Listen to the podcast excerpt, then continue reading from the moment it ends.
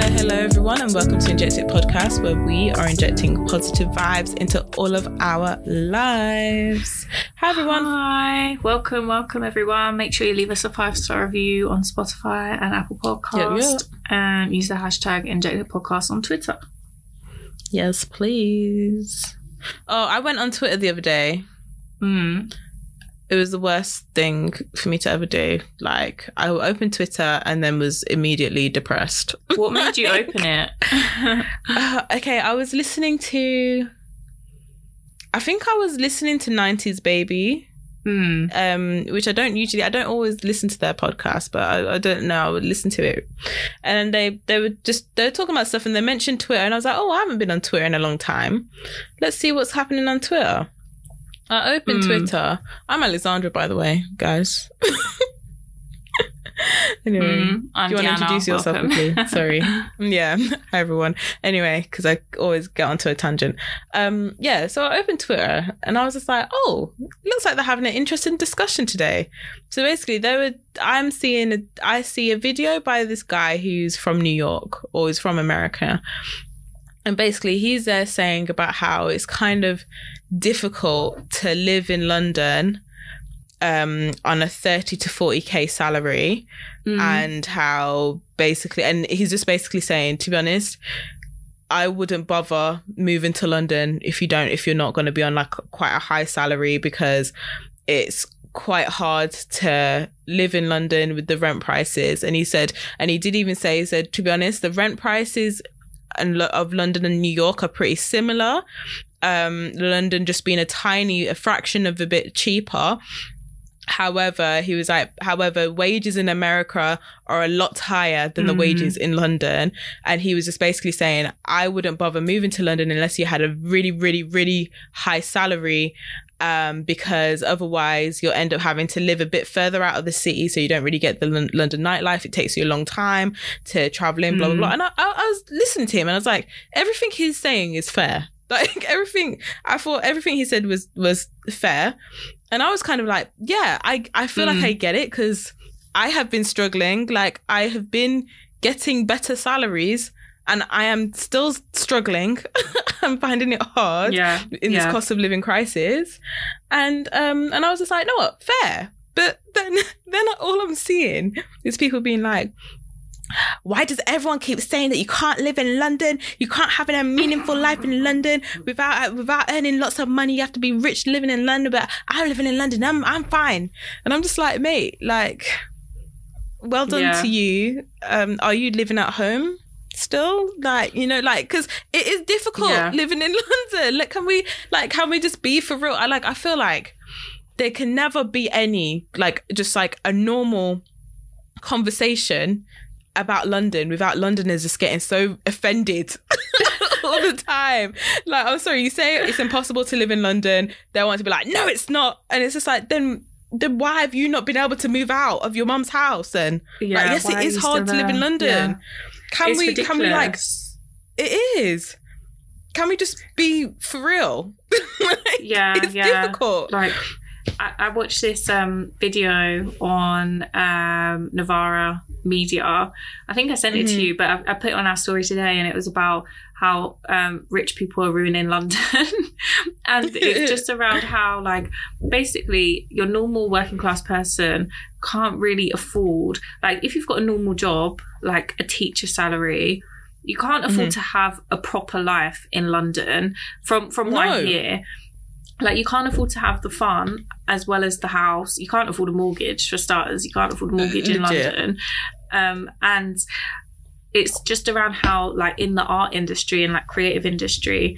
It, things have got so much harder for working class people. Mhm. You've literally got to be a nepotism baby to actually Yeah. make it, or you've got to have at least some sort of you've got to not be in the know you've got to be in the right circles and it's just not that Mhm. easy for everyone so the number of people in the arts from working class backgrounds has decreased by like a really high amount since like the 60s or something and it's just Mhm. it, it is really sad that like london Yeah. you can't actually f- thrive here like if you you work No. in certain industries you can't thrive in your personal life if you're on a certain salary um, Mhm. and it's it's kind of sad for I think it's sad for people of color because it's like and, and people from immigrant families because it's like it's one of the kind of more safe places culturally to be but it's the most expensive place to be and it's just a bit Yeah. unfair because there's not Yeah. community everywhere in the UK I agree completely. Like I just feel like because it, it is it is hard and like we can't um it is becoming a privilege to be able to do jobs like like being in the creative industry Mm. it is a privilege to decide that you want to study art it's like the whole classism of Mm. of these um of these types of professions is coming back it's like come back Mhm. around you know like where you have to be of upper class to go and study art and to make Yeah. it as an artist because the only way you make it as an artist is if you have rich friends to buy your artwork like Mhm. that's that's, That's so how you make it and um yeah and it's just like it's it's actually a shame and like can we just and what just what really just disappointed me when i opened twitter is that Mm. why is it that everyone is arguing because their their pride is in the way of being told that they that they apparently can't have okay sorry so let me just quote that one person tweeted saying to be honest this is true like it's kind of it's hard to have to be able to live a meaningful life in london um if you're not if you're not earning 70k joint or single Mm. um current like single what's the word Mhm. wage um, income yeah joint own. or single income yeah. so he said you need at least 70k joint or single income to live a meaningful life in london he then went in his next tweet saying when i say meaningful, i mean Meaningful, being able to go out go on holiday without even needing to budget being able to yeah Mm. exactly being able to go on holiday being able to do all of these things without having to budget and just being able to just live your life and have money Mhm. okay so why is it that every, everybody now is there up in up in their chests about what do you mean you can't have a meaningful life my life is so meaningful blah blah blah and then he was just like everyone's missing the part that i said joint or single income so 2 of you could be ma- making 35k and then you'll be able to have like a meaningful life kind of thing and i'm just like you know what Mm. I feel like what he's saying is true. It's it's the truth. Like it's difficult living in this Mm. London. And I feel like I feel like I need 70k to to be able to just have a life where I feel like I'll be fine and I can put money aside and save it and then I can and I can enjoy my life as well. I can be able to be able to go Yeah. out. Not not and this is not me trying to go out every day, just every now and then. Without ha- I- feeling like I'm struggling. I feel like maybe talking as someone who never grew up in a city, I feel like people in London, like it, it should be normalized and a healthy thing to do to get out of a city and get like just go to the countryside, go to the seaside. Because Mhm. I, I could not enjoy like I know my family are by the seaside and countryside, but I, I'd be Yeah. really claustrophobic constantly being here and not having like breaks and being able to afford quick breaks away is also kind of like a luxury I've- that someone on Yeah. like 35 grand alone might not be able to afford to do. Yeah. Um, so I, f- yeah, I feel I like so. It's I Too do much. I do agree with you because I feel in the sense of especially like okay so guys Londoners who listen to us please don't don't don't come for us here but basically as two people who are not from London and who have moved to London Mm. I find that a lot of Londoners can be keywords can be kind of ignorant to the fact that the whole of Mm. the UK is not London. and Honestly, there's, there's lots so of things to do and lots of things to see. Okay, cool. Yeah, it's the capital. Yeah, you have everything here.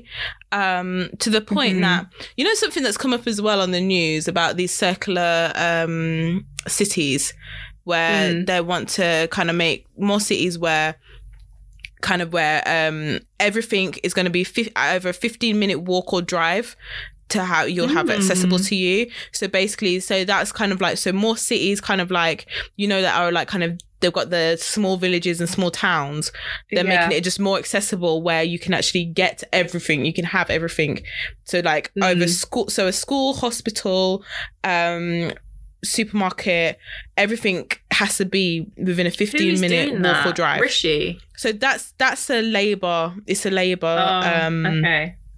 it's a Labour. What what do you call them? what what do you call it? I don't know. A Labour a promise. Um, No, the Labour promise. what do you what do they call it when they do their little things? um, oh, I forgot. My mind's blank right now. It's too late for me. it's a bit too late for political. Deanna. Her politics head isn't quite there.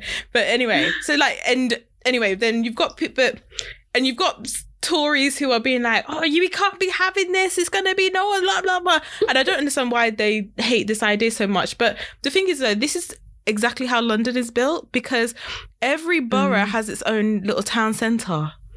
So what are Mm. they talking That's about? true. I'm sorry, you've got you've got Londoners who do not leave their boroughs because they don't Mhm. need to. Like I had I met a friend the other day in Central and she was just like, I haven't been to Central in years. I don't need to go to Central. Like she, she was just like she hasn't been to Central London in years because she don't need to go there. and it's just like and she she's been in London for ten years, so we can call her a Londoner now, I guess. So it's just like Mm. yeah, Londoners can be ignorant at times, but it's just like there's more to Yeah. the UK than just London, and I feel like that's why obviously we see it from this side, this stand from this viewpoint. But I also can recognize that for people that for some people who have grown up where everything is there. I understand Mm. why why should you want to leave and why should you have to Mhm. leave because you have grown up this is everything you know you've got your family you've got your community you've got everything here so why should you have to displace yourself and leave to make a community elsewhere Yeah. so i do understand And it from that point of view as well Yeah, Like- that's like where the problem lies. It's I like just feel people being like- priced out. Pe- yeah exactly. And i feel like why i personally can't relate to that is the fact that where i grew up i knew i was never going to be staying there. I just felt like it just i was never going to be staying there where i grew up. I knew it. And even to the point where like I just thought it would be weird. I think I think because my family, most of my family, um, live in Birmingham, like extended extended family. My mum grew up in Birmingham, and then um, and then but my dad, when he came to the UK, grew up in London. So like for me, like I've always had family that haven't been like on my doorstep. So I've always felt it would be weird for me to stay in the same city that my family live in. Like I feel like I should be in a different city, staking my claim oh my somewhere else. God. You, what's so weird is that in at like where I'm from, there's people that live in the town that all of their cousins Mhm. live in the town. All of their aunties, uncles, family, friends, like everyone Yeah. lives there. Their, their parents all work there, like they work there. And it's such a small area. And I just think, wow, like when you really find your community, you're actually fine, like you're settled. And now everyone Yeah. knows everyone. Everyone's kind of like looking out, oh, this is this person's son, this is this person. And it's kind of cute. Yeah. Like I, I love like Yeah. having like a sense of community and stuff. But I find that just strange because I never had that. Like I kind of I had a few cousins that lived around, but I never had it where it was like, oh, I go to school with my You're cousin on each of his and like I go to school with yeah, like I find it a yeah, bit going to school with your I find it a family. bit wild. Yeah, Yeah. weird. Like, it's I go like- to school with imagine- all my cousins. I could never imagine yeah. that. Imagine that. And it's just like, okay, you go to school with all your cousins and then and then like so stuff that you do at school can be related can be related back to your family. I don't think so. like, no. They can't know things. I wasn't rebellious enough though. Like it would have been I mean, I'm not rebellious. stuff. I was never rebellious at all, but I just didn't want to know. I just didn't want people to know what I'm like at school when mm, they just know what I'm like at home, kind of thing. Like, I just didn't want Yeah. people to know that. I Like, you mean. yeah, it's but, so um, odd so yeah, like I can people s- have this. yeah. But like, but then again, that's what community is about. So why, Mm, like, I know. Yeah, so I get it. I understand why people do not want to leave London, and I think you have every right not to want to leave London. However, can we just be truthful? It is pretty difficult to have a to be able to live in live a meaningful life in London on a 30 to Mm. 40k salary. Can we just be truthful about that? And this is talking about renting, this is talking about all your bills, this is talking about affording to be able to go out every now and then like okay cool if you guys don't go out you guys just stay stay in stay in your houses and don't do nothing okay fine but um Mm. But then you've got Yeah. lots of people who do pay rent, who do pay lots of bills, who probably don't live with their families, so they do need to seek a social life outside of their houses. So, yeah, like yeah. taking those things into consideration, yes, it is difficult. I just think what it is though, you can't live a soft life in London, like what we were talking about last week. No, You can live, like, you can have fun and enjoy luxury moments here and there.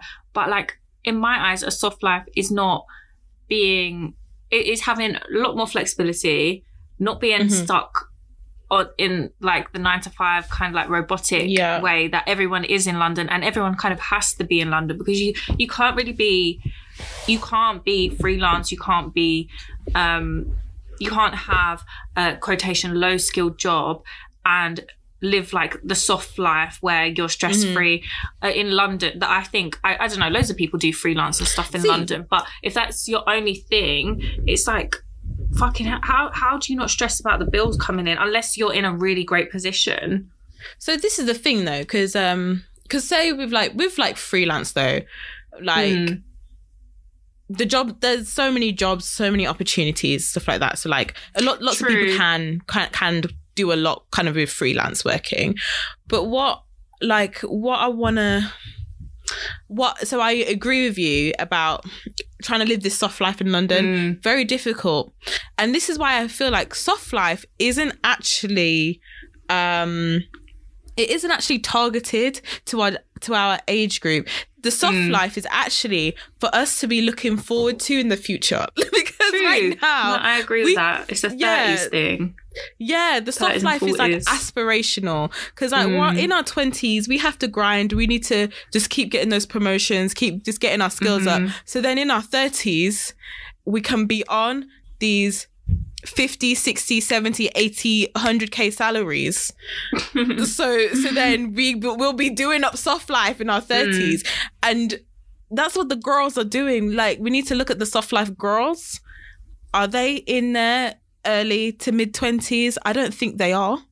No. um yeah i i think that they're soft life in in their mid 30s and i feel like Mm. it's more aspirational. Like i'll do what i can to get little bits of softness but the true soft Mhm. life doesn't i don't think it starts until maybe i got that house kind of thing. Like i've been yes, able to get that mortgage. Because this is the thing as well. If we we okay let's be real yeah these mortgages okay what's what's so difficult about actually getting a house is just is that is saving that deposit because these mortgages are a lot Mhm. cheaper than these rents like It's true. like, it's true. you and you've got to be on a certain salary to if you want to do it by yourself as well. Like they look at your Yeah. salary, they look at your deposit, and if you're lucky enough to have a huge deposit and not like a huge salary, you can Mhm. still get a mortgage. Whereas like uh, Yeah. when you're in your twenties, you're still kind of if you want to do it alone, you're still working to that point where you've got a salary big enough to actually afford the mortgage, or you're Yeah. you're saving towards a deposit because that can take a long time.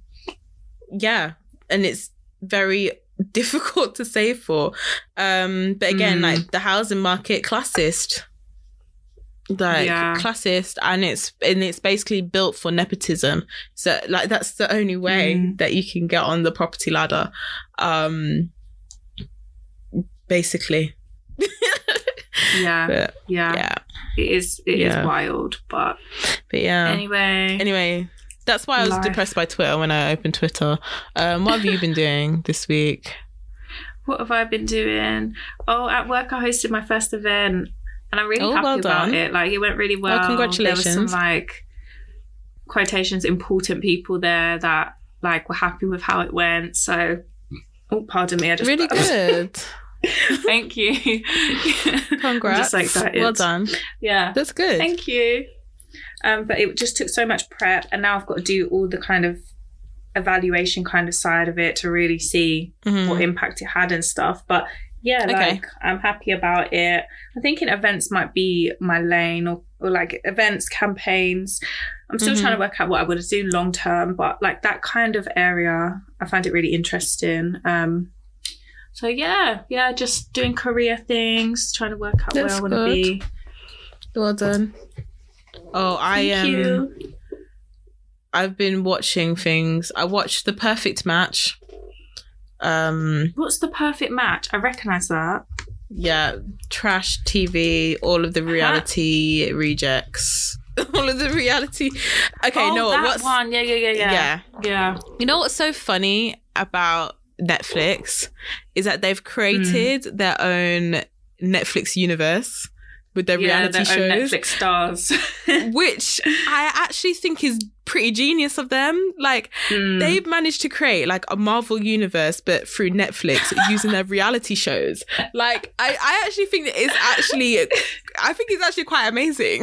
like it's very weird, but they literally just had this show where they brought all these people from random reality shows on Netflix. Mm. So they had The Circle, they had Love Is Blind, they had The Mole. I don't know if you've heard that I've one. never heard of the mole. they, they had and there were some other ones there were some other random ones um 20 20 somethings is one of the shows like some Mm. random ones and they just brought single people from them and be like yeah you're gonna find your perfect match through all of the Oh the rest of the D, these z-list celebrities and um yeah You know Yeah. what I'm finding uncomfortable about all of these kind of shows is that there there's some of them that are moving more towards um like incest. Have you seen there's that one with the brothers and sisters and I don't know what it's called, it's on Netflix. oh Um so no no so basically i know what they do it's not in it's not incest no, it's not, but, they're all there dating But and it's like weird. judging and it's creepy. Yeah, so it's kind of sharing- like you're you're there trying to find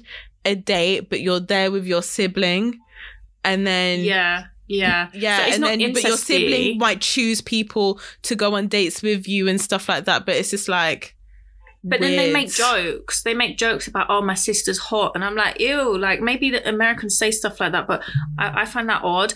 And there's this No, other I think it is that, weird. I think um, that's weird, like with any with any culture. Yeah. I don't think I don't think Americans do American talk like that. I think no, because remember that episode of um, Friends where um Rachel, the guy downstairs, Rachel's going on a date with the guy downstairs. mm, And then she saw she saw him with this girl on the subway, but then it turned out Mhm. to be his sister. But then they were really like tickly and stuff.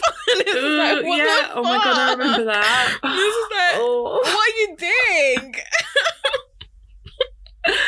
so Yeah, gross. Wasn't there another example of that on Friends? Was um Phoebe dating someone who was like obsessed with an older Oh, woman? No, Was so it Phoebe stepmom? no Phoebe was dating um no basically her brother was her brother That's it. got married brother. to an older to woman school teacher. Yeah, that Yeah. was it. which Phoebe tried Not to his mom tried to not not to yeah not his mom um but no there was a time when Phoebe a few t- a couple of times actually because I've been rewatching Friends a couple of times where Phoebe will date her twin sisters exes or Mm. like or like she'll kind of like they will kind of confuse her with her Mm. twin sister and then she'll kind of be like oh no but she's like so horrible and then they would realize that the sister Yeah, is cheating I on them and then she would date them and then it's just like phoebe that's just weird you don't need your sister's leftovers like it's weird No, no. it doesn't matter how cute you think they are like it's weird It's true. There's this other show. So I follow this guy on YouTube. Sorry, I'm moving away from what you're talking about, but we'll stay on topic. But um, there's this YouTuber called Cody Ko, and he's so funny. He does Mm. reactions to like loads of stuff. He used to be on Vine. Like he's an OG like content creator, and he he reacts to like these stupid like dating shows, the new ones that come Mhm. around. And he reacted to like MILF. I think it's called MILF Mansion or something like that Ew. and it's it's a new reality TV show on some American sh- channel, and there's mums like a lineup of mums and their sons on the show, and the mums and the sons they're they're older women like milfs that like younger men. And No, they're going for they the other women's sons. no Yeah. that is disgusting no, that is awful that is disgusting It's no. just gross. All of these family shows, I don't like it. no what the fuck what the fuck it's it's these weird, weird That's Hollywood awful. people making these same shows. Like it's, it's getting too much. It's like it's like they're they're missing like Hugh Hefner and the Playboy Mansion. Like just just Yeah. start up something like that or something like that's just weird. Yeah, reload it. oh gosh. Anyway, yeah, I watched the perfect Yeah. match. Um, just to have one in the background. Fran- that Francesca, she's annoying. Um, I don't know. She's I everywhere on Do you know what? It's, it's actually mad how this girl has man like to be honest though th- and this is what's good on netflix anyway because they're making reality tv tv as in they're Mhm. making being a reality tv star like a career by by being Mm. able to just jump on all of these random shows That's Um, true. But um the way this girl Francesca has managed to be on absolutely everything. She's always Mm. dating someone and it's just like why is everyone so obsessed with her like It's oh true. gosh, like she is not that that she's not that cute. I'm sorry, she's not. Like she's she's gorgeous, but she's Yeah, not she's- that. She's that Instagram cute. gorgeous. And that's Yeah, not me like, like- downplaying her being pretty because she she evidently is, but pretty. it's like it's not it, you know there's a difference between like instagram pretty and like strikingly like oh you're a beautiful Yes, you're beautiful do you know what i mean Yes. no yes, no, to these girls Exactly. exactly what you mean. Yeah, they're still you're still pretty. You know, I feel like Francesca is what men think Yes. is natural. What they they think yeah. is a natural look, and obviously she's got Mm. had filler, but like, but that Yeah, is what men yeah. think a natural beauty looks like. They they would look at Francesca and think, Mhm. yes, this is natural. She has no makeup on. She yeah that's what they would describe. Yeah, she looks yeah. a bit exotic a bit ambiguous a bit um, ambiguous because you know she's got fake lips. Um, I mean, fake lips we are not make some of these people look ambiguous They they do. We are not shaming lip filler, guys. Like if you enjoy lip filler, you know, carry on. That's fine. Go off. It's cool. Um, yeah. Because as well, because we have said that she's still she's still gorgeous, but um, Mhm. yeah, yeah. Anyway, yeah, that girl just she's she's just not a nice girl. Um, perfect match, weird show as Yeah. well, and kind of boring at the same time. Um, yeah. Anyway, and then what else? Oh, I um I know you wouldn't have watched it yet. I Mhm. finished watching you. Oh, I can't wait. I really do need to just put time aside to sit down and watch it all. I'm really Yeah, excited to. Um, I'm not gonna tell. I'm not gonna say anything. Mm, I'm just not gonna say anything about what I think of it at all. okay, that's fine. Yeah. Yeah, I'm just not gonna say. Um, I will say actually, episode eight. You look disappointed. Um, yeah, I'm just Oh. not going to say anything. Episode Okay. eight, fantastic acting, Mm. and I do want to say story writing is good. Story writing is actually quite good. yeah. yeah. Um, that's all I'm saying. That's all I'm saying. But episode eight, fantastic acting, amazing. Okay. I'm I'm interested. Yeah, I just remembered Uh, something as well. Um, so I went out for food this weekend with some of my friends, Mm-hmm. and this short white ginger guy. I've never been complimented like this, but he went oof when I walked past. I'm sorry. That's so Angus Thongs. And I was like, what is? God.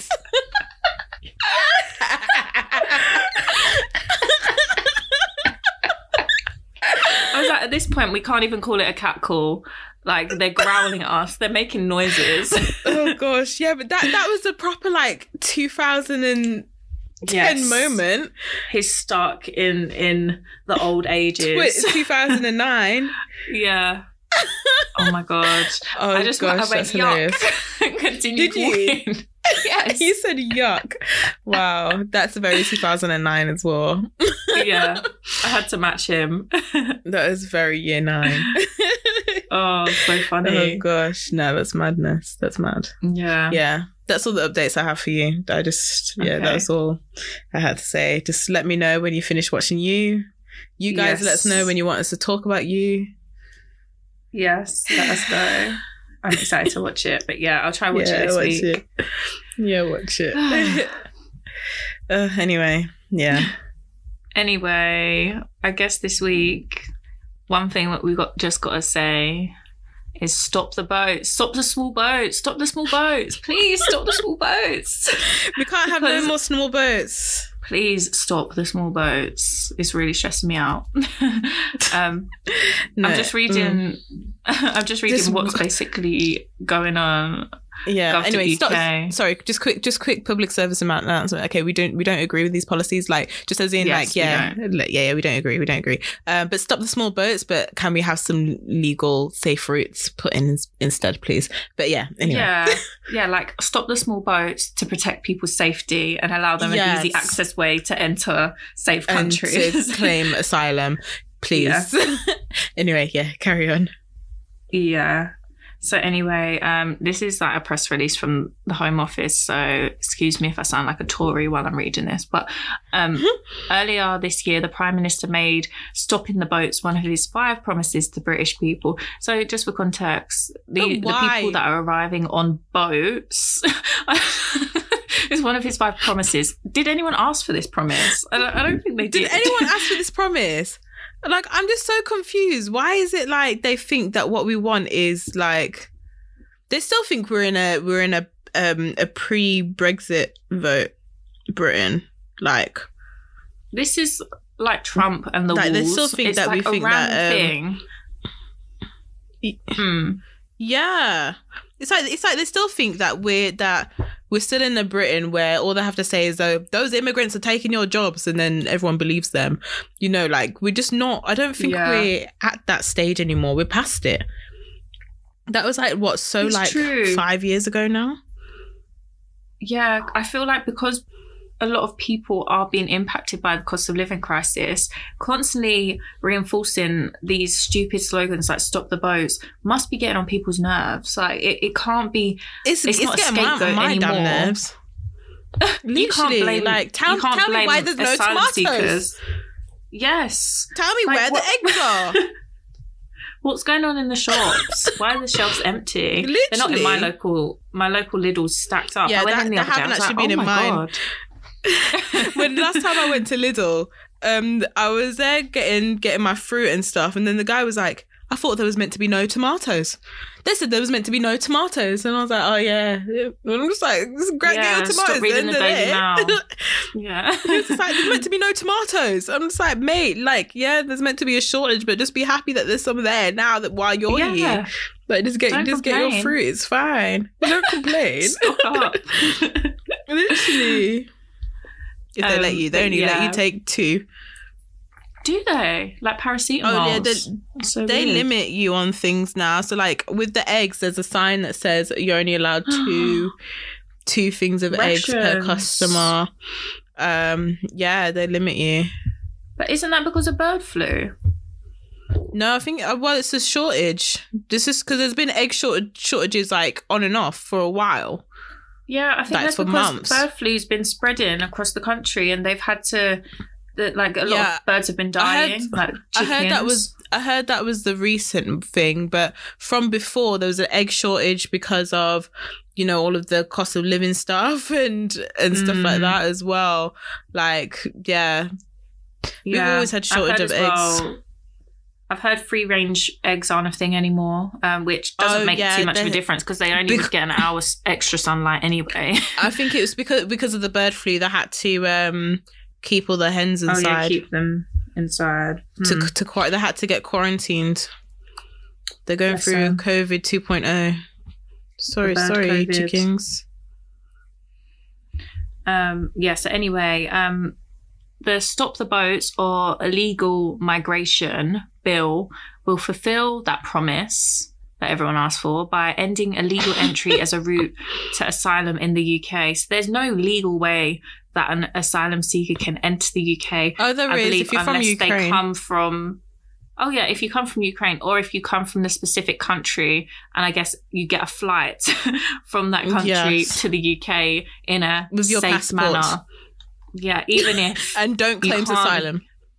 Yeah, even if you don't have a passport, you don't you can't access an airport at like while your country's being bombed, you can't access an airport. Like it's just it's ridiculous, isn't it? But anyway, so um, this will remove the incentive for people to risk their lives through these dangerous and unnecessary journeys and pull the rug from under criminal gangs profiting from the, this misery once and for all. The, This language is like the and whole for all. statement just sounds like a load of bullshit. Mhm. It just sounds like Yeah, the most bull I've ever heard. Like, what are they even talking about? Like they're, This- this they're just chatting nonsense. just- awful. People who arrive to the UK illegally will instead be detained and swiftly removed to their home country if safe, or another safe third country, such as Rwanda, where they Why will be supported to rebuild their lives. supported to so rebuild sad. your life in Rwanda. Like I mean, They're like detained. That's is like so being criminalised for being an, an asylum seeker. You've just arrived illegally to to a country, and now which you're that being that makes detained. him a criminal. Remember, so even if you're a child, like even Yeah. if you're a pregnant woman, they even if you're an small old person, they were on a Yeah, small like, boat. That's illegal. They broke the law already. It's just so sad because It is disgusting. yeah, like lots of lots of like Amnesty and stuff has said this is inhumane. Like everyone Mhm. has the right to seek asylum. Um, it's a human right if to flee from war and find a safe place. And the fact So- that we're making this harder and blocking it is just Yeah. so inhumane and it could It's be disgusting. illegal. But the thing is, Mm. as well, I've heard that the UK accepts the least amount of refugees. Yeah, Anywhere. there's even charts and stuff. You look Yeah. at the charts and Apparently- you do. Even during the war, the UK turned away Mm. Jewish refugees seeking asylum, turned them away, sent them back to Germany. That's So I'm sorry. I'm sorry, the UK. I know you guys love love shouting, shouting, shouting about how you won the World War and all of that bullshit. But you also contributed to people Mm. dying in the Holocaust as well because you turned them away from when they were seeking asylum. Like, yeah, just Yeah. yeah. Yeah, I'm sorry. yeah, let's let's look at that. They don't, you don't put that in your history books, do you? It's, Mm, that's awful. I didn't actually know that. Yeah, It's like really so I um I got that information recently from Novara Media from Novara Media video. Um I'm sure like Mm. I, just I saw on an interesting. home office. Sorry. I like just an on interesting these home video on there office as topics, well. sorry. Yeah. Sorry, we keep overlapping. go on, carry on. um, um, yeah, I saw an interesting video on on their Instagram as well of Dahlia, one of the presenters, talking about um, something which is so true. It's like just because, like, just because you're an asylum seeker doesn't mean that your desires and your desire to thrive, not just survive in in Mhm. a country, should be taken away. So you shouldn't be Yeah. It, it shouldn't be like, oh, I'm so grateful to be placed in this random country that I know nothing about, like Rwanda. You should still be able to think, oh, where is my community at? Where are there people from, like Syria, for example? Where Where do where I have they? family members? Where do I where is the English speaking people? Yeah. If I only speak English and I don't speak French, Yeah, or if English you know, is the only second language I know, where can I go that I can still where I can speak English where I don't need to learn a whole new Mm. language and be further displaced? Like it's true. Yeah.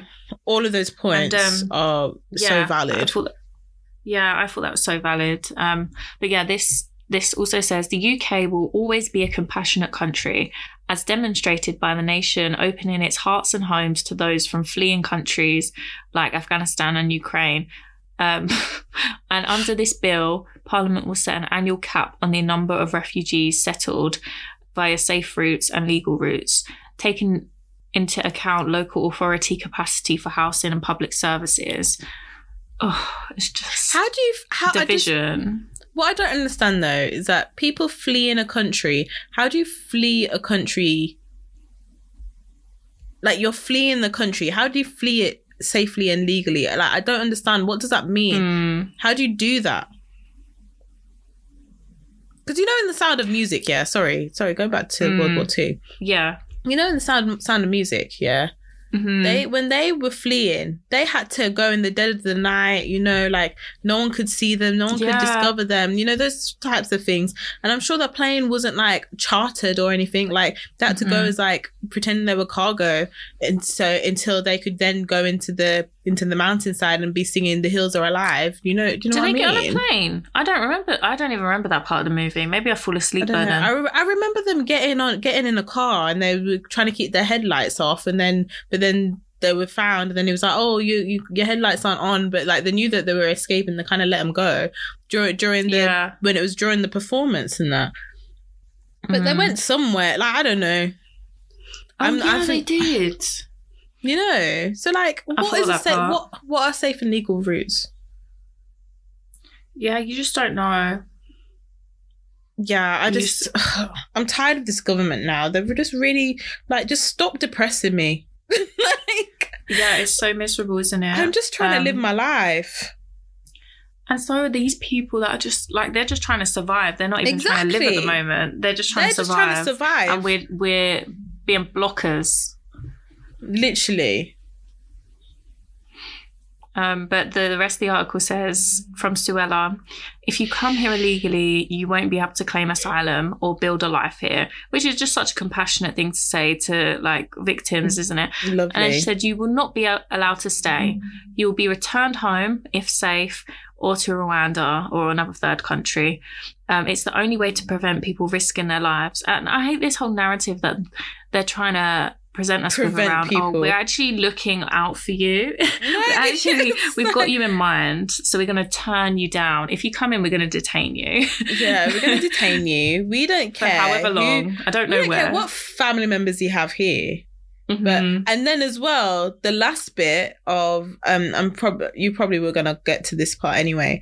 But Mm. anyway, the last bit of the bill where they are trying to make it so if anyone has tried to come and seek asylum here, but it was illegal through an uh, through an illegal, an unsafe and illegal route, then they can never Mm. apply to have to have British Fucking citizenship and they can never apply to have to have asylum here if they've if they came via an unsafe illegal route and were tu- and were turned and are turned away. So you're now saying, yeah, we're going to send you to Rwanda, and yeah, you can't you can't even apply after that to, to be in the UK. You can't apply afterwards because yeah, you tried to come here illegally, and yeah, you can't apply afterwards. You can never seek asylum here. Like what the fuck?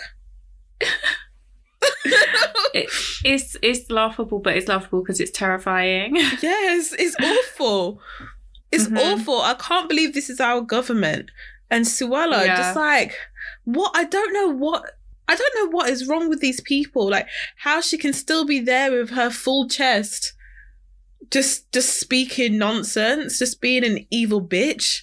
Like, I I, just don't get either. Like, I just think, are you drunk every day? Like, what's going on? Are you on Literally, drugs? there must be Like, on crack. there's something. Yeah, there is something going on in in people's brains that I, I just I'm I can't see any logic in what they say, and they all agree with each other.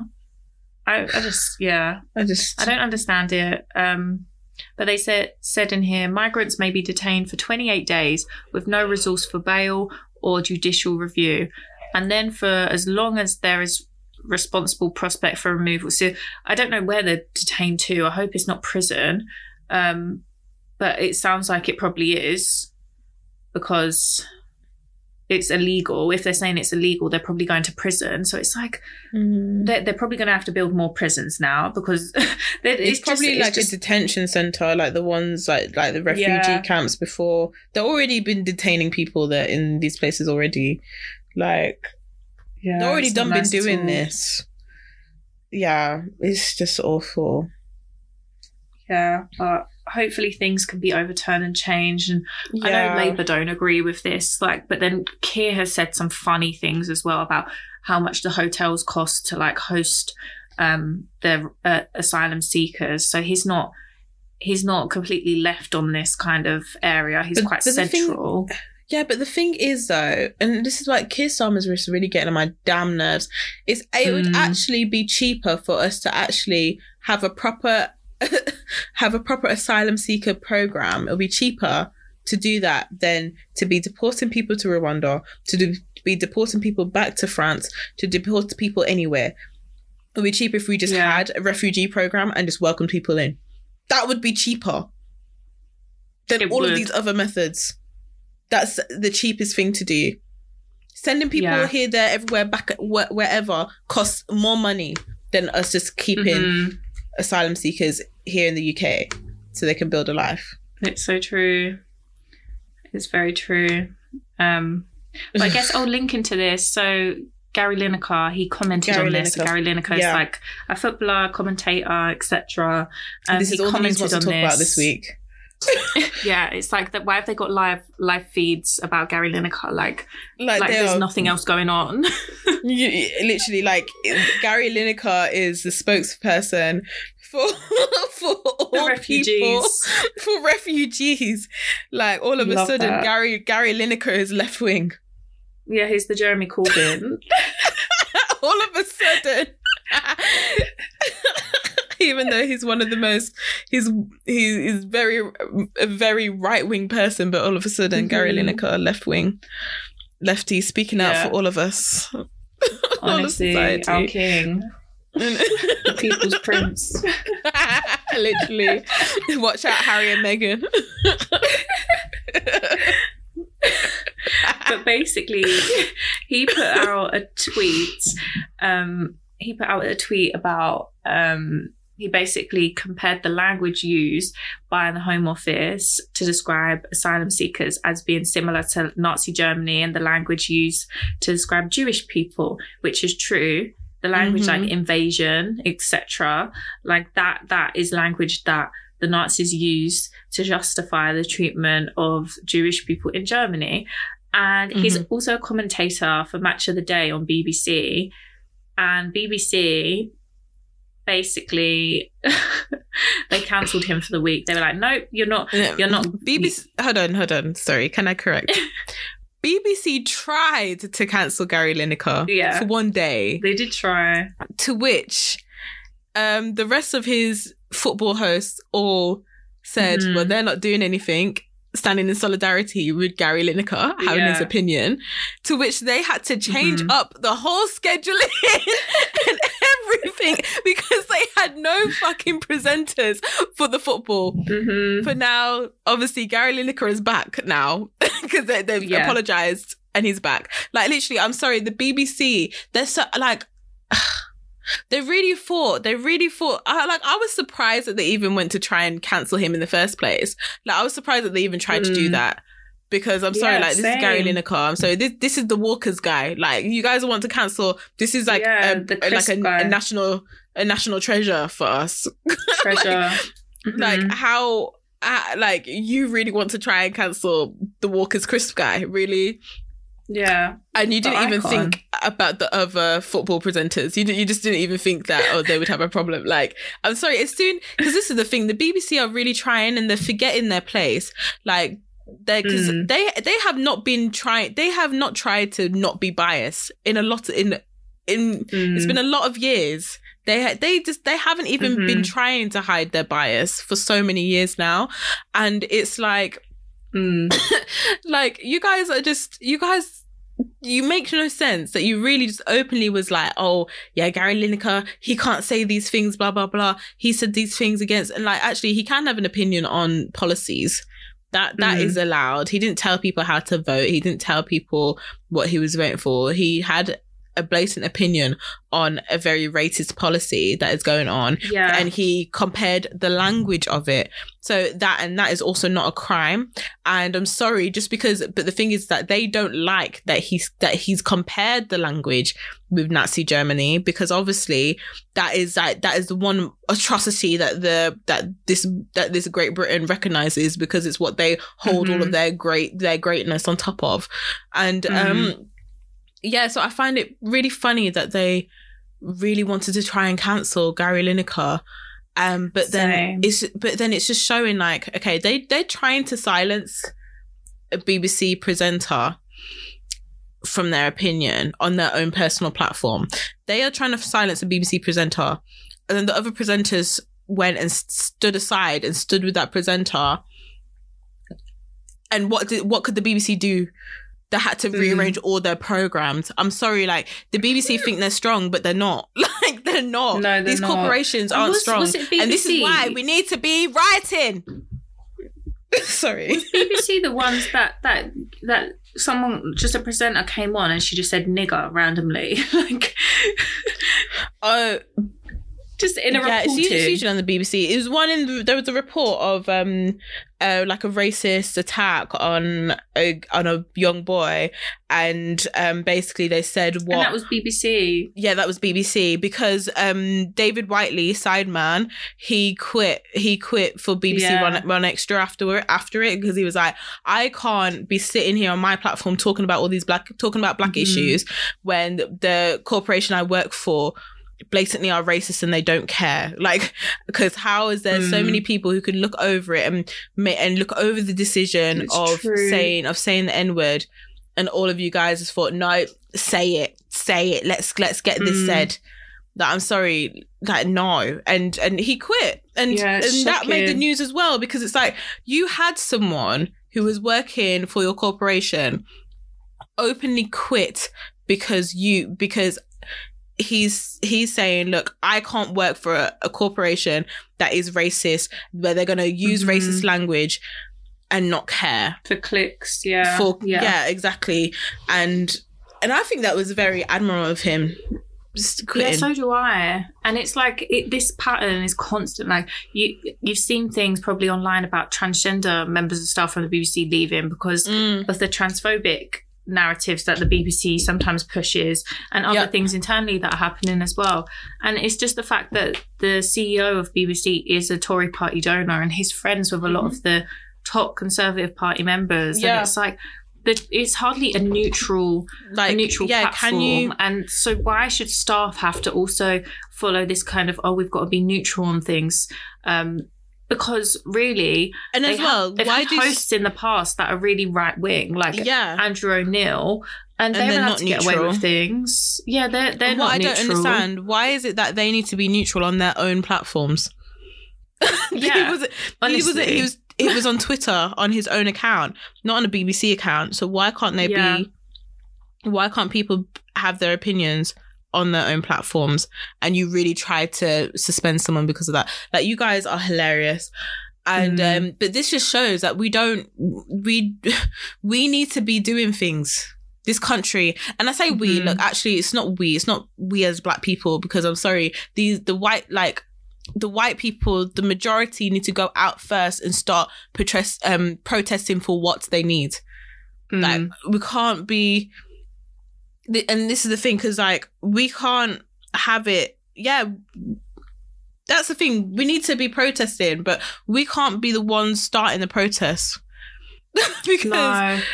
you know, like But what- people need to like this Great Britain, this Britain needs to start trying to stop complaining and being happy that other people are lower than us and actually try and do something about the situation you're in Mm. and protest and strike.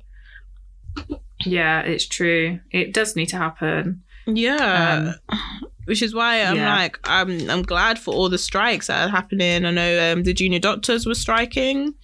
the other Mhm. day. Um, shout out Yeah, Jess. Road to Culture Dumb. Um, yeah, who is a who is a GP.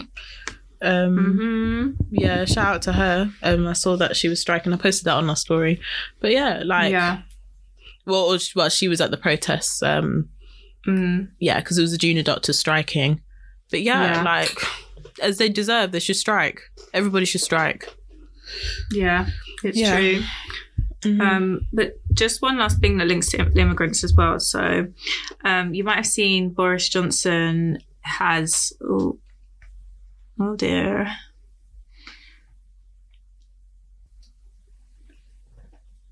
Sorry, I'm back. It's okay. Mhm. um, Boris Johnson has basically put his dad forward for a knighthood, which will make him a sir. Um, and people are trying to work out the reason for this, and they're thinking maybe it's either his contributions to the Conservative Party or his contributions to um, what is it bloody called environmentalism. So I was like, oh, he's an environmentalist, right? And then I watched an interview, and he starts talking about obviously overpopulation and how you Of know course, UK it's eco-fascist. ridiculous that we've got this many people. Yeah, We don't have that many people Honestly, it was it was the eco-fascist kind of points of view as well because he was talking about immigration. He he spoke about black people, Asian Of people, course. Of and how you can't say anything these days because you'll be Like, accused of being get racist. his racism from from thin air. it's true.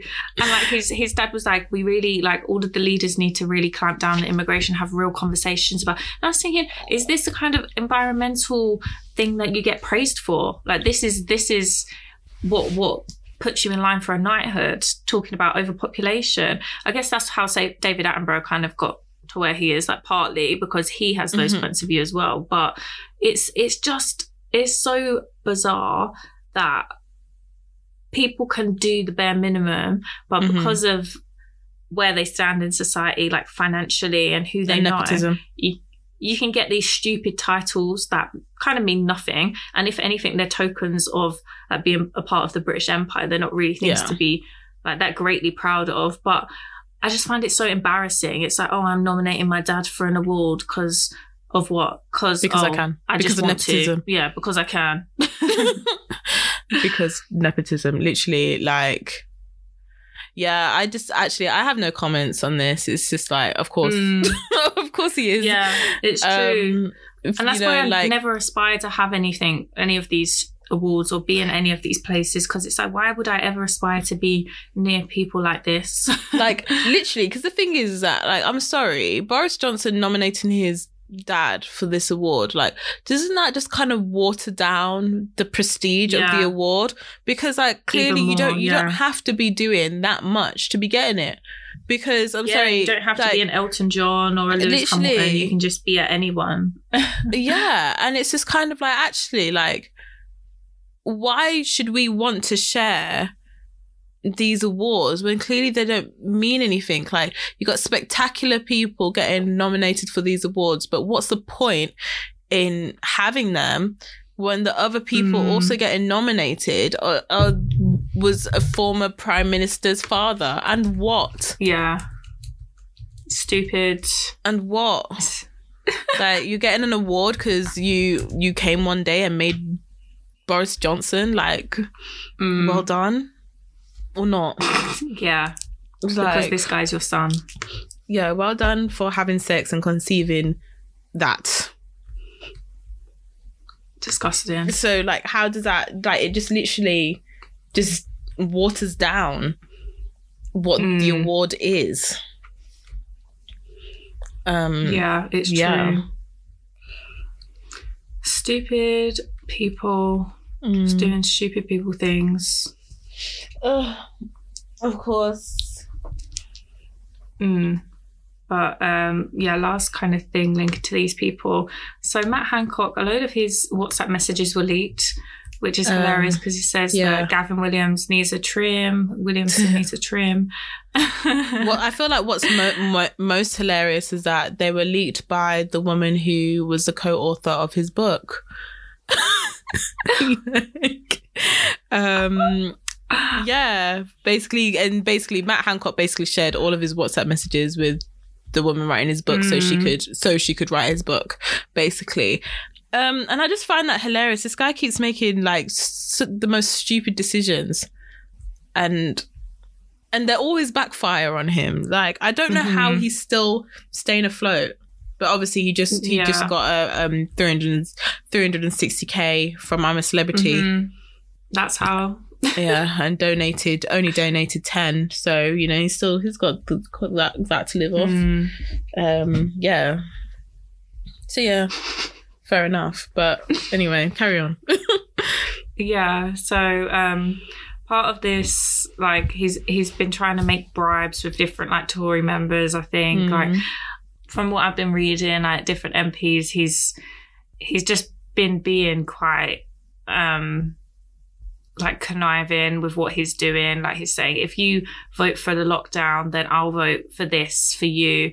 Or like, I, I, if you don't, then I won't vote for you to get this in your constituency. and this is um, our about people's government. health. Yeah, yeah. This is our things that link to their everyone. health and things that link to like doctors and stuff in people and care in people's constituencies. Um, yeah, or he's saying that behind people's backs, like, "Oh, vote for this, vote for this," and it's like what, these stupid games. It's, this is exactly what I think of when I think what it must be like working in politics. like you've got to have your group of friends, and you've got to make pacts, and mm-hmm. you've got to vote for things that will benefit just you and your friends. And mm-hmm. yeah, it's total embarrassment. Um, but he also said dying from COVID is as big as a risk as falling down the stairs.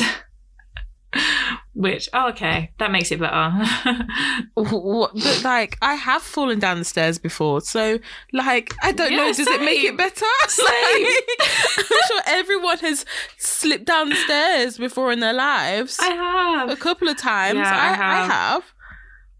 I definitely have. You know, I don't know if you have stairs like this, but when it gets small at one bit and you just mm. slip, your sock I know, just slips. I know, I know the type the of stairs because oh yeah, I get it because mm. um I get it. Our stairs, actually, my stairs doesn't have stairs. a yeah.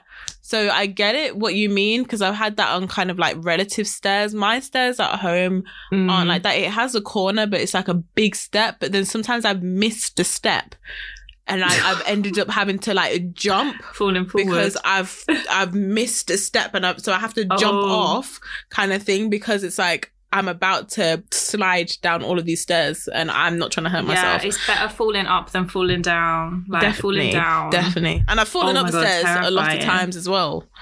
Like yeah. yeah, so actually that that um that comparison actually is kind of scary now. It's terrifying, yeah. Yeah.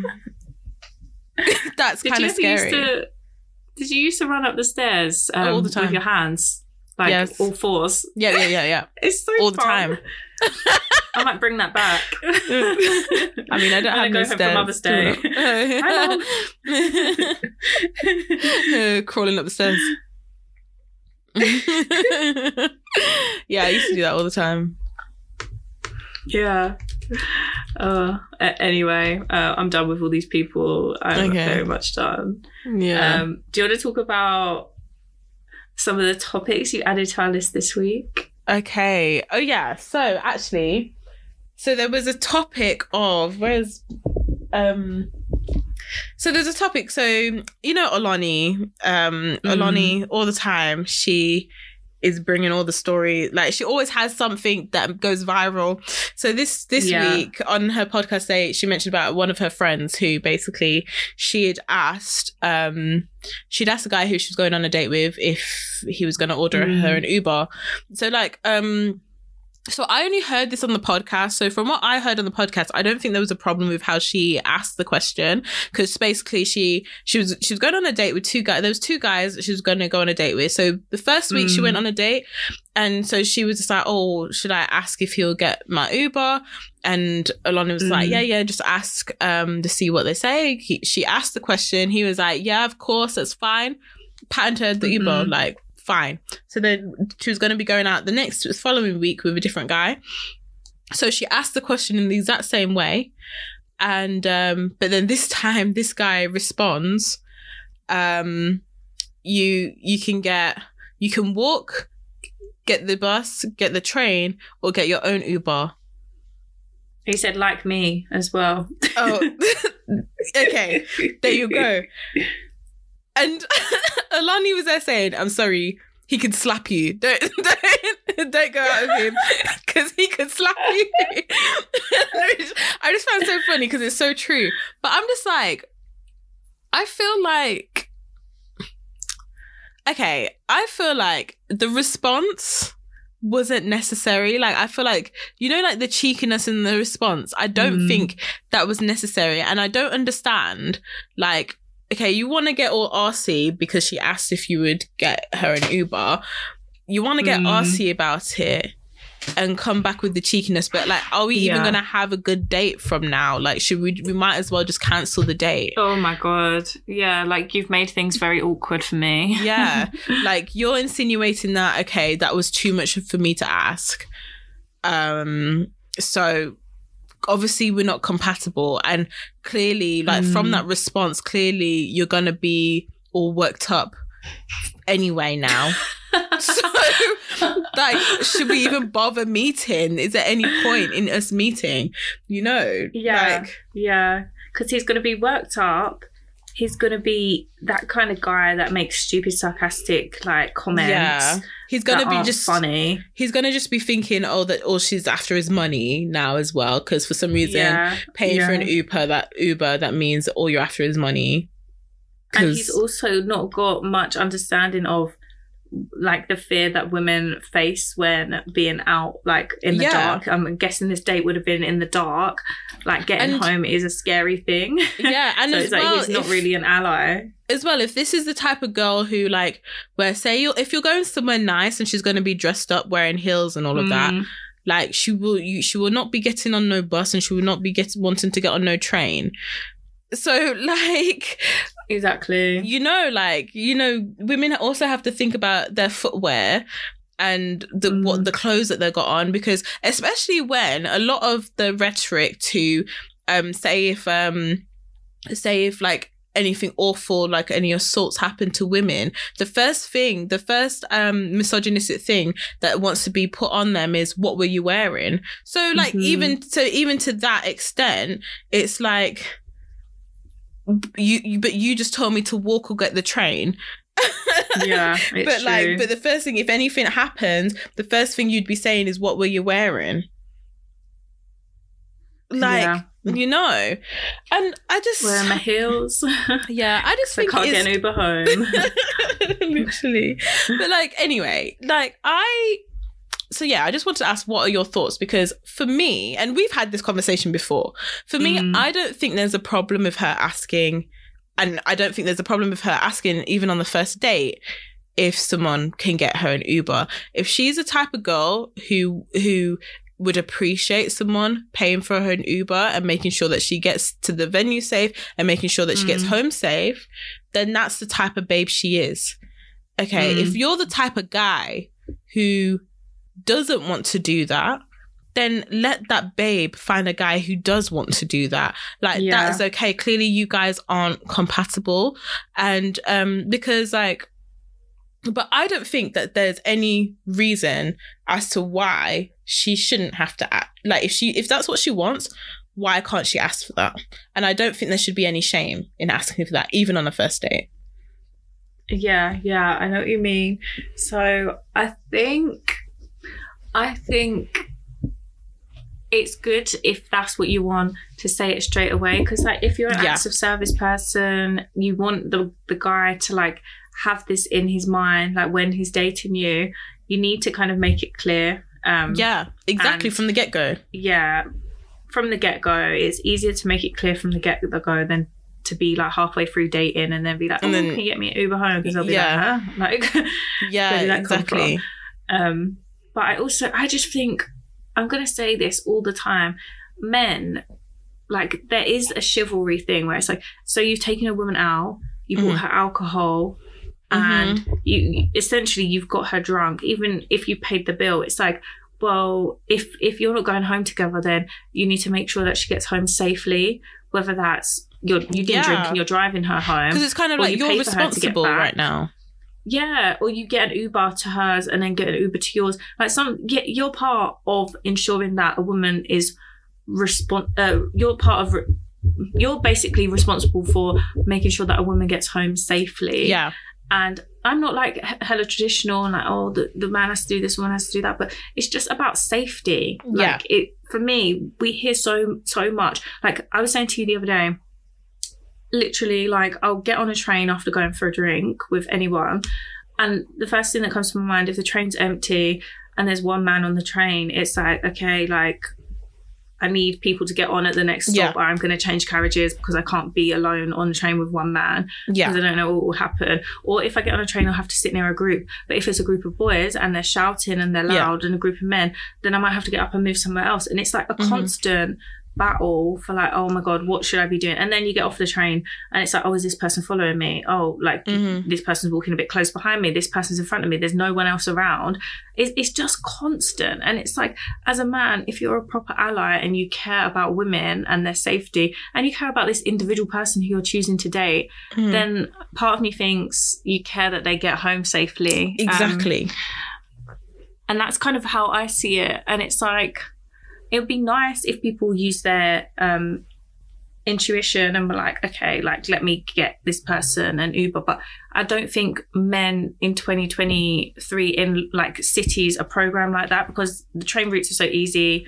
And Yeah. like dating is kind of a disposable thing. It's like, oh, I date you, I date you, I date you, whatever yeah. but it should be more of a chivalrous thing. I think it should be more common, Mhm. um, or at least helping them get home. Um, Ex- there needs to be some sort of help. I agree. I agree with that. And as well, I feel like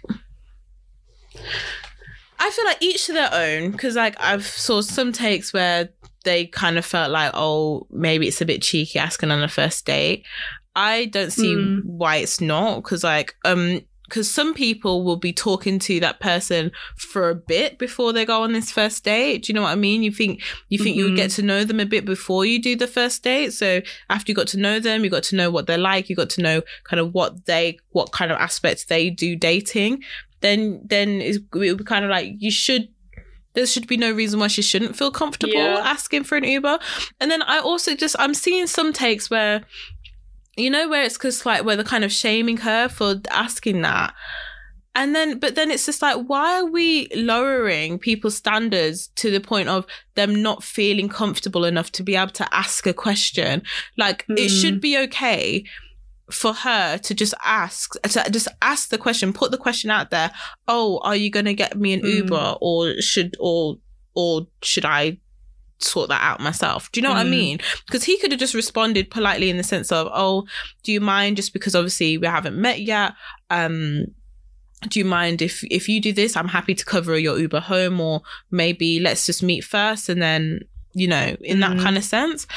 You know and just see just see where it goes. That i'm sure there's a, a politer way you can do it but like the way he answered to be honest it's just not funny because it was just it was just a bit nasty for no reason Yeah, and I kind of feel like you should. He should have just gone today, paid for it, and if he thought this isn't what I want to do going forward, or this isn't a date that I want to go on right now, mm-hmm. then make an excuse up and don't go, or exactly don't go in the future again. Like don't see each other again. Exactly. And I just exactly. But like and the thing is though as well, because there's a lot of guys and I've seen it from kind of like friends and stuff like that dating. There's a lot of guys who they they talk they, they they they have all the talk. When it comes when they're chatting to you they have all the talk. They're saying they're saying how they're Mhm. going to do this they're going to do that they're going to pay for this they're going to pay for that.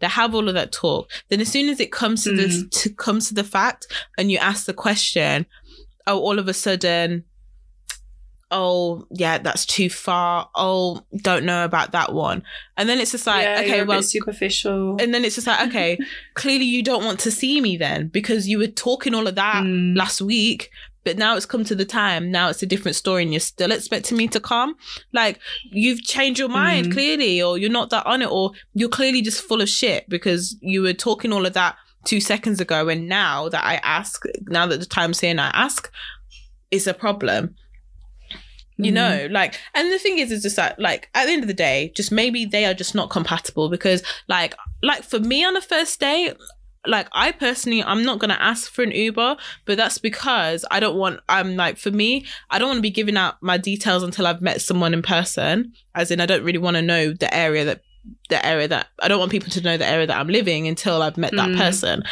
and as well even to that extent like I am not trying to meet them in the dark somewhere where I'm going to be dressed up, dress up, dress up, like wearing heels and Mm. stuff. Like, I'm going to be, I would prefer to meet them first somewhere where, okay, let me put on my, com- somewhere where I can wear my Converse and I can wear jeans and I can wear my big coat.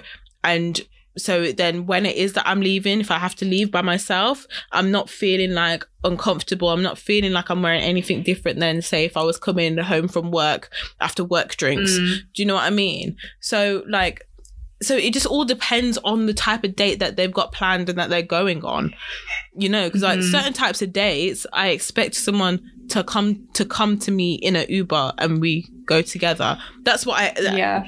certain types of dates i expect that because if i'm going to be wearing heels Mhm.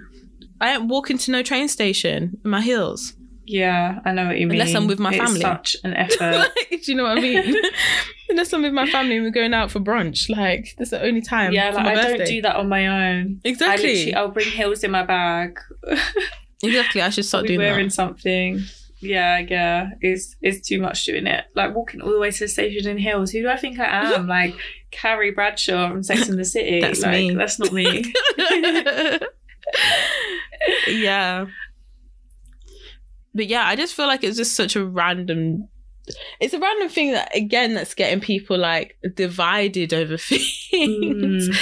Because it's just like there's guys out there who are paying for women's Ubers and that's okay. But do you feel yeah, like go on, carry on. What are you gonna say? I was just gonna say it's not one of those things that should divide people because it's like everyone is each each their own. Um, yeah. And if you're if you're that type of girl who wants that, you need to Fair, be dating a guy you. who wants to do that and is also financially okay to do that because I get Yeah. it, cost of living. It's pricey to date sometimes. It but like is. if if you want to date girls that like that, then you need Have to be able the to money. afford that. And if you want to date guys that do that, you need to. I don't know. You need to be finding the right guys because not Yeah. every guy will do it. Exactly. And as well, I don't do you feel like this whole culture is like causing making people like settle? Because um like I just feel like all the Mm. time we're criticizing other people's standards, but it's like are we just in an age where because we keep criticizing everybody's standards like but it's kind of like is are we criticizing it out of jealousy because we don't feel like we can have those boundaries and those standards for ourselves or we don't feel like we can live up to those standards ourselves like I think a bit of it might be jealousy because sometimes you Mhm. think of like our parents' generation and even people in their 30s and stuff.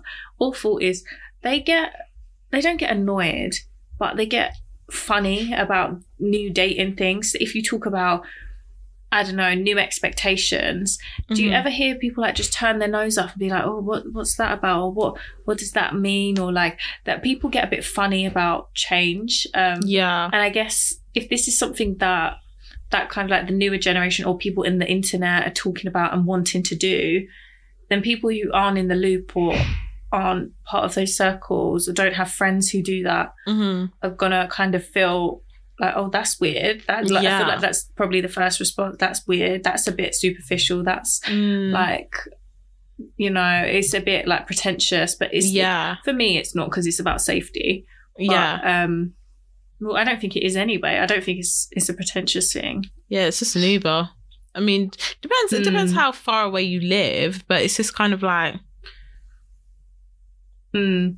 Like but some people don't live too too far away that the uber's not going to be that much so it's like you know like i'm sure she would have been fine to pay for an uber herself but like Yeah. but she was Yeah. just asking because she's going on a date like hmm why not um but yeah i just so i kind of i get what you're saying um just back to what you were saying about like kind of like turning their nose up like i find i to be honest i find that with dating apps because Mm. i forget that like because i found that with dating apps with some of my friends because i forget that like some some friends like they're still kind of like at uni and stuff and or Mhm. like you know so or they go to kind of house parties and stuff so they have the opportunity to meet people in those ways whereas Mm. you know like but when i was just like oh yeah i'm on dating apps then it was just like what you're on you what you're on a dating app oh my god like it's like there's still that kind of stigma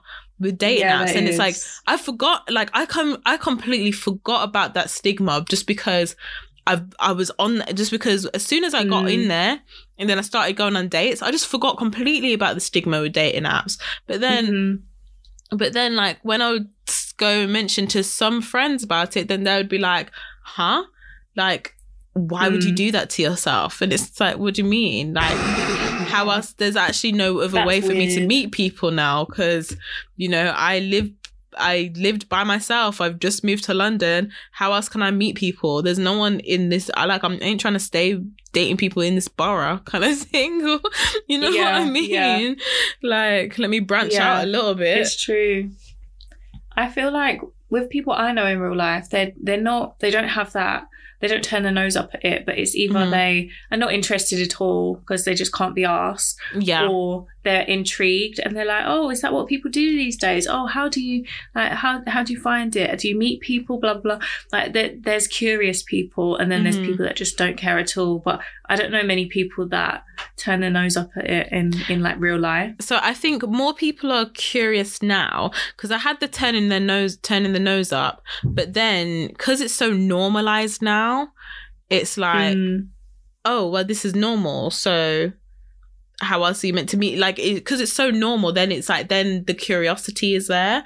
But I, yeah, I was getting Yeah, the turning nose up, but I forgot that people did that. Like, I remember actually, and I- actually, I'm gonna get onto the story as well later. But the guy I was in a situation with for like four years. Um, Mm. I remember like so he was kind of trying to stop talking to me basically um because I had said to him I had said to him like oh if if we're still talking and whatever in like how long should we just give it a go or Mm. um but if it fizzles out it fizzles out kind of thing so this guy Mhm. was purposely trying not to speak to me when he could have just said to me let's just leave it but no he was purposely trying not to speak to me instead like he just Oh, didn't know how to sad. I don't yeah. like and anyway, and I remember, so then it got to a point where it's just like he wasn't gonna come. He wasn't coming to see me now, and all of this. So then I, I just kind of said to him, I was like, "I- "I'm just letting you know, but I'm gonna start going on dating apps." because because Oh. like because it was like we weren't really seeing each other but he was a person who I was kind of Mm. seeing for the past 4 years I just was I just told him I'm going to start going on dating apps and then his response to me was like okay but you don't need them like and I think then it was like this there was that stigma of like oh you only go on dating apps if you're desperate and he was telling me yeah. yeah, he was telling me I don't need them, but it's just like, mate, I don't have anyone to talk to. You are not trying to speak to me as well. So, like, what do you mean I don't need them? How else can I meet people? Um, yeah, and I just ignored him and I Mm. went on them.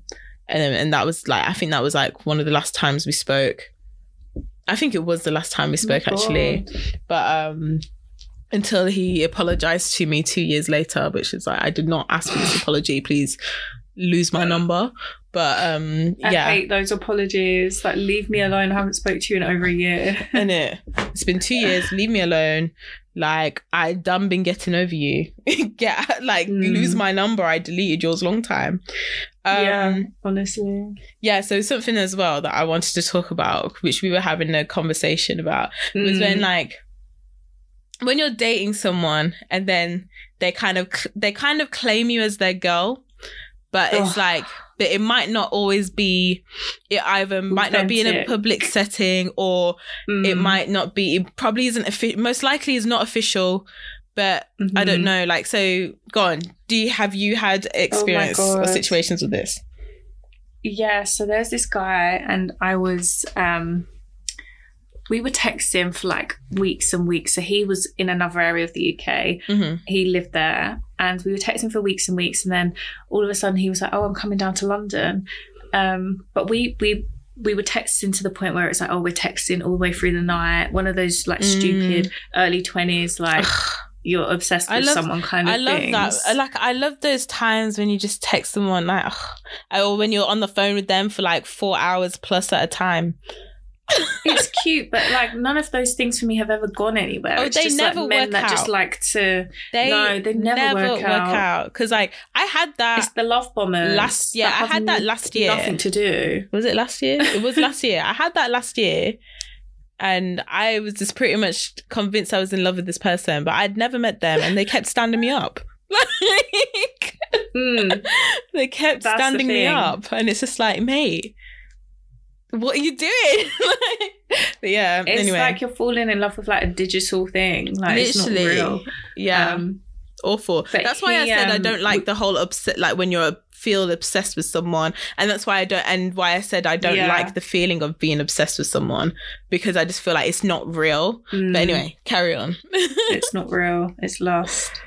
Um. So yeah. So we met up finally after like weeks and weeks of talking. So it, it Mhm. could have been, even been over a month, and um, like we went on our date and we got a bit drunk, but we weren't like ridiculously drunk. We just had like three drinks or something. Yeah, But- yeah. So I was kind of drunk because I'm a bit of a lightweight sometimes. And then um, he was like, he took me to Tower Bridge, you know, like Okay. London Bridge, and we were like looking at the stars, looking at like the lights and stuff, and we were just standing, and he was like behind me, and he was calling me, oh, he was like, you're my girl, like blah blah, and I was like, oh my god, I really like this guy, and um, then like he kissed me near the bridge, and I was like, oh, this is so cute. Oh, not the bridge, near the um, towers of London, and Mm. then um. This was like only a month into us talking, so I was like, Yeah. fine. Like, I, we kind of a few a few weeks later, um, we kind of thought, oh, we're just seeing each other. I went up to see him, and then we were like, yeah, we're just seeing each other. We're gonna give it a go, like getting to know each other long distance and stuff, and see each other every few weeks. Like he'll come down, I go up, and it was like working quite well. But like after nine months of doing that, and after him paying to take me on a holiday, after me meeting his mum, his dad, his sister, his best friend, his sister's fiance, Mhm. um, after showing me his like town where he grew up, all of that stuff. Honestly, after all of that, um, yeah, he was the guy that I found out was on like dating apps still. he was texting girls still. He was in Instagram DMs with girls that looked nothing like me and that Oh. like are nothing like me at all. And on top of that, he was handing his number out to girls on nights out that he'd meet. and it's this whole my girl thing initially my girl my girl my girl it dra- drags you in and Mhm. as well as that he did say we were exclusive so we were exclusive after a while but the initial Okay. my girl thing is literally love bombing it's like it doesn't mean anything it's fake Yeah. See, this is the thing. And this is why, like, I'm so funny about can I kind of feel like I want a title? Like, I want us to have a discussion Mm. to be like, so we are in agreement. What is this relationship right now? So the time Yeah. I've had a my girl kind of thing, kind of situation, and I had it a Mhm. few times, was basically so I was dating. So dating this guy, the guy I was in a situation for four years. So like at Mm. uni there was a time oh there's a couple of times. Oh my god. Okay. At uni there was a time where um new year's eve like i'd gone back to uni because i just had loads of work to do. Um yeah i just had loads of work to do. So i just was just like oh um like what are you doing for new year's eve? Like do you mind? But can i come out with you and he Mm. told me yeah that's fine. And i was like are you sure? Because if you're going to be with your boys blah blah blah. He was like no it's fine. Come. So yeah so i went out with them new year's new year's eve. Anyway so we go like we get like a uber or whatever to the club and whatever. And like at the front like i'm changing into my heels now at the front and then Mm. there's some guys there and they're just like oh you're looking nice and then he was just like ah, that's Oof. my girl you know that's my girl you know this is this is him saying that's my girl don't look don't look that's my girl that's That- my he's- girl He's like saying all of this, saying all of this at the beginning, and I was just like blushing. Anyway, um, go in there, blah blah blah, having an all right night, whatever. My feet were hurting, whatever. It's fine. Um, why is it at some point of the night? This isn't even the full story, the story that I wanted to tell, Mm. but um. Was this the story I wanted? No, this wasn't the story I wanted to tell. anyway, so in that during that night, why do I see this girl? He's talking to he's talking to another girl. And I go over and I literally stand behind him and I put my head on his shoulder. And I and I see he is he's got he's typing in his phone. No, oh. he had given this girl his phone, then he's taken it back, and he was just like, "Yeah, cool." And I was just like, I I was just like, "What? you- Sorry, what?" I was like, "You just in just front of you yeah." I was like, "You, you just what you do," and I was just like, "What are you doing?" And he just In looked at me. Yeah, in front of me. And I swear he even he even like looked at her and touched her face. And I was just like, hold on, I'm literally hanging off you right now. And I was just like, what what are you doing? and then oh then my god. and then and then he looked at me funny and I just walked away. And then I was just like and I was just like, what the hell are you doing? Like He just walked away. no, I walked no, away. No resent. But then, but then he didn't really come after me. And then I remember I left. I went and I left the club by myself because I was like, "No, forget Oh this. I'm going home." And I Wait, was this the home. club in London? No, this is this wasn't the club in London. So that's the second story I've got for you. That was another time. Um, yeah, that was another time. So that was um, in Always Leicester. leaving clubs on your own. Yes, that was in Leicester. Oh. Anyway, so I went and I remember I went home by myself and I was really upset the next day and everything. But um anyway, and I ripped up a t-shirt of his the next day. Oh, But it was it was an old t-shirt anyway, but I just ripped it ripped it off. like That's so disrespectful of him. Yeah. Like, that's really, really nasty. yeah, I remember the girl's Doing name as well. The girl's name was Oh, Lisa. Lord. And I was just like Ew. Lisa. No, I'm joking. I'm joking. I mean, she was okay. Lisa. anyway yeah so the another time when he was doing the my girl thing um so he came to visit me um where I, I used to live because he didn't used to live far from there but he wasn't at Mm. home then he was still at uni so he had just come from uni and then came to see me and he was like oh Mm. let's go out and i was like what uh, and because i'd just moved to london don't know where where's good to go out or whatever so i'm Oh, thinking wait, oh this is the same guy. this is the same guy.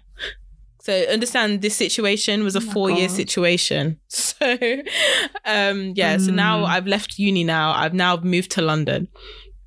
Anyway, so he um so he was like, Yeah, let's go out. So I was like, Oh, okay, cool. Yeah, I'm excited. I was excited to go out. Never been out in London. Mm. Um and I was just like, Oh, he's gonna know like where to go because he's from London. Mm. Um, anyway, so we went to a place in Uxbridge. It wasn't that good. The guy and the bouncer was kind of like, to be honest, you you probably you need to come like on a Saturday or something, or something like that. He was saying Mm. something like that, and we were like, oh okay. So then he we just went to Google somewhere to see if there was anywhere in Central that would have been Mm. better to go, and the only thing that came up on on Google was like just this random place. So um Mm. so then he was like, let's go, let's just go there. And I was like, oh, okay then. And literally, he paid for the Ubers all night and everything. So I was like, oh, okay. And this was another Mm. time where he was like, my girl in, you know, to the bouncers and whatever. That's my goal kind of thing. Anyway, he he pays extra for us to get into this club because they were cutting off the times. He pays extra f- for us to be able to get in. So then we go in, and I literally just went to use a toilet because I was desperate. Anyway, I come out, and then this guy is nowhere to be found. Like I can't see him anywhere. So I was just like, "Where is?" And so I was there messaging him. Um, bear in mind, I didn't have. I had run out of data because I didn't have Wi-Fi yet. Mm. So I'd run out of data from my phone. Um, so I couldn't even kind of check Google Maps or Citymapper to find out Mm. how to get home or anything. Um, yeah, so I couldn't like Citymapper or go on Google Maps to find out how to get home Mm. um because I had no data left. Um, so I was there like trying to message him, then I was trying to call him, and I just wasn't getting any answer. So I was just there, Mm. and I was I was just dancing and whatever, and I was like, "Oh, the music's getting good now. Come back." Anyway, an hour passes. Then I'm just Yeah. like, "Look, I'm kind of want to go home." So I come Mhm. out, and I'm because I'm just like, "Let me just see if I can look around." I look around, and I'm just like, "Where's this guy?" I look around, and then I, I think I see him by a bus stop Mm. across the road. So I go across the road and then he's talking to another girl. He's talking to a girl at the bus stop. And I'm just like, who is this? You said that you were meeting your friends. So I'm just like, and I was, and I said to him at the beginning, I was like, oh, I can come with you to meet your friends. Like, I'll come with you kind Yeah. of thing. And he was just like, no, no, no, stay here. I won't be long. Anyway, so then I go, I go to him and I was just like, now I scared them both. It was really funny because I, I just go, I Mm. walk up and then I was like, what the fuck are you doing? Good. and they both jumped. And then he was like, he was like, what the hell? What are you doing? Um, blah, blah, blah. And I was like, you've left me in there by myself. And he was like, you weren't by yourself. Mm. I'm by myself. Do I know? I do I know any of these people? I am by myself. I don't know anyone. Anything could have happened. I don't know anyone here. That I came with you. Oh, Mm. I didn't leave you by yourself. You're in a club full of people. And I was like, do you not understand that that is the issue? like that's the problem. And like, so he was really trying to gaslight me into being like, no, you weren't by Mm-hmm. yourself, whatever. Now this girl has started walking off.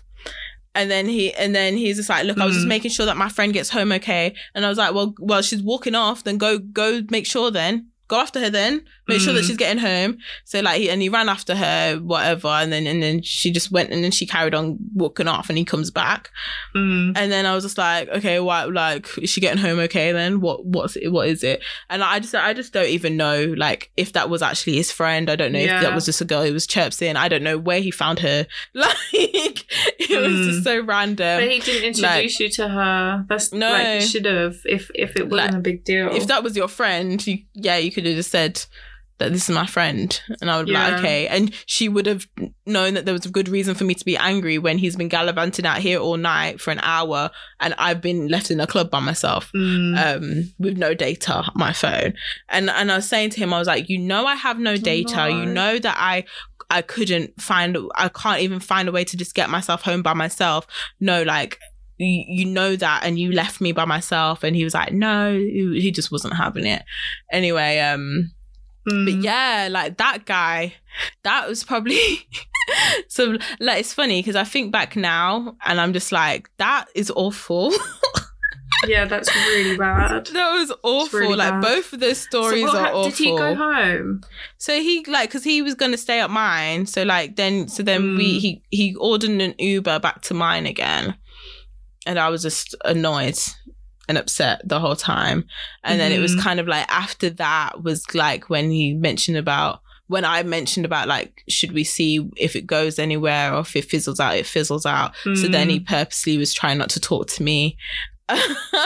Mm. for it to fizzle out. And I'm like, and I said to him, I was like, that's not how a relationship fizzles out. That's that's you. You're purposely not talking to me. If you don't want to see me, just say so. That's not fizzling out. literally. if you just want to dump me, dump me then. Like, and just be done with it. And it's just funny because it literally is like, it wasn't until I decided I was done with it that it was done. Like, he was always going to Mhm. reply to me. He was never not gonna respond, Yeah. kind of thing. Um, How weird. yeah, but it's just like, yeah. And then he, and then two years That's later, these he of gestures apologized. can't mean anything. Like, Yeah, these exactly. Gestures, like buying Ubers and like taking you on holidays.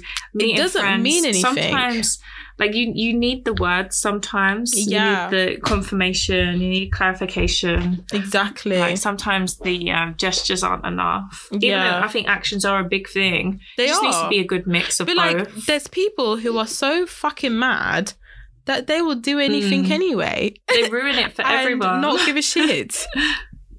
Like Mm. they will do anything. They'll make you think that they like you and that they'll do anything for you, but they'll do anything for anyone because they don't give a shit. it makes me cringe. Like the guy who took me on holiday, he while we were on holiday, he even did things like he he made like a little vlog of us. And Yeah. like on the beach, he set up like a time lapse thing. So like we we were swimming in the sea together, and it was like a really quiet beach, and like we were like just doing cute like you know coupley things, and he like videoed the whole thing without telling me, and then he showed me it afterwards. And I was like, oh, this is so thoughtful and kind. But it's like sometimes people are actually like it's mad. people are actually fucks. Yeah. and that's on them. Like it's nothing to do with you. It's like these people are actually mad. yeah. Oh, madness, madness.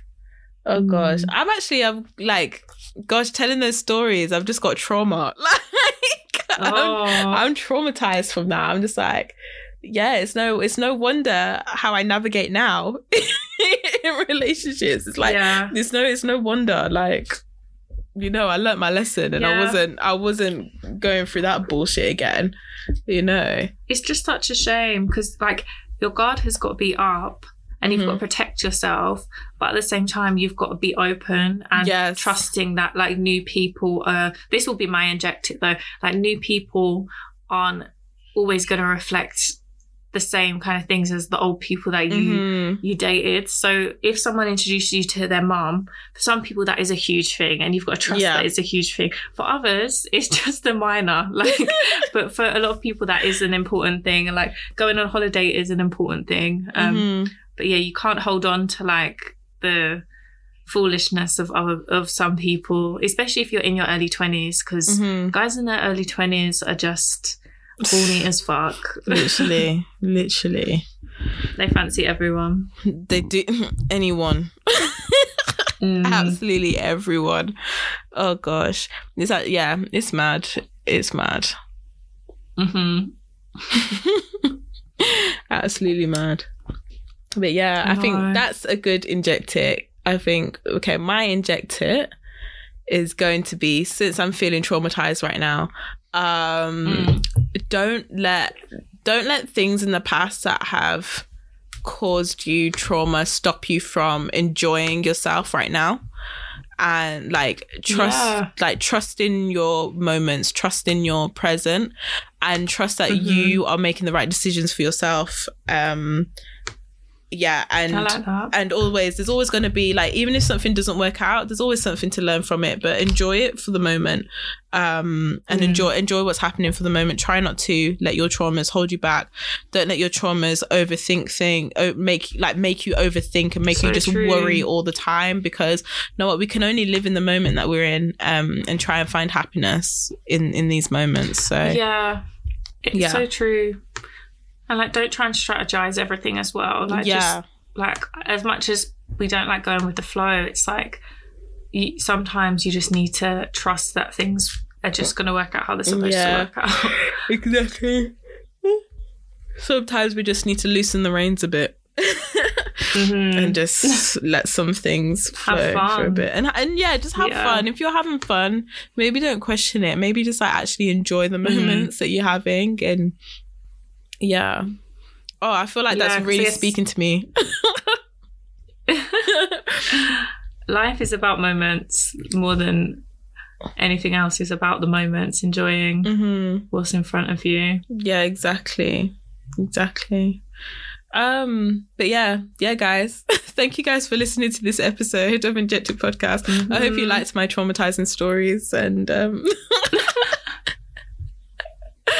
oh gosh i've Loved had it. some awful dates like i have awful stories like i have Yeah, awful same. stories it's mad I, I think of some of the stuff like that I've spoken about, and it's like, oh my god, how has this happened to me? Like, literally like how has some of this stuff happened? literally and like luckily, I've never been abused. yeah I've, I've never actually been abused. I've just dated some fucking weirdos. I've Yeah. dated some really strange men. Yeah, yeah, exactly. Like I just yeah, sometimes like I think I never used to think that um my stories were bad or anything. I'd just be like, oh, whatever.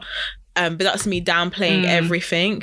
But then as well, sometimes I look back and it's just like, actually, Alex, you can be disappointed and you can be very outraged because that sort of thing wasn't normal. And it's not until like other people would tell me that that was a violation that was I didn't think of it as a violation. I just thought of it as something like, oh, that's just what he did to me. Like it's nothing. But no, same. yeah, but it wasn't until other people were like, that is a violation that I realized that actually I didn't deserve those things.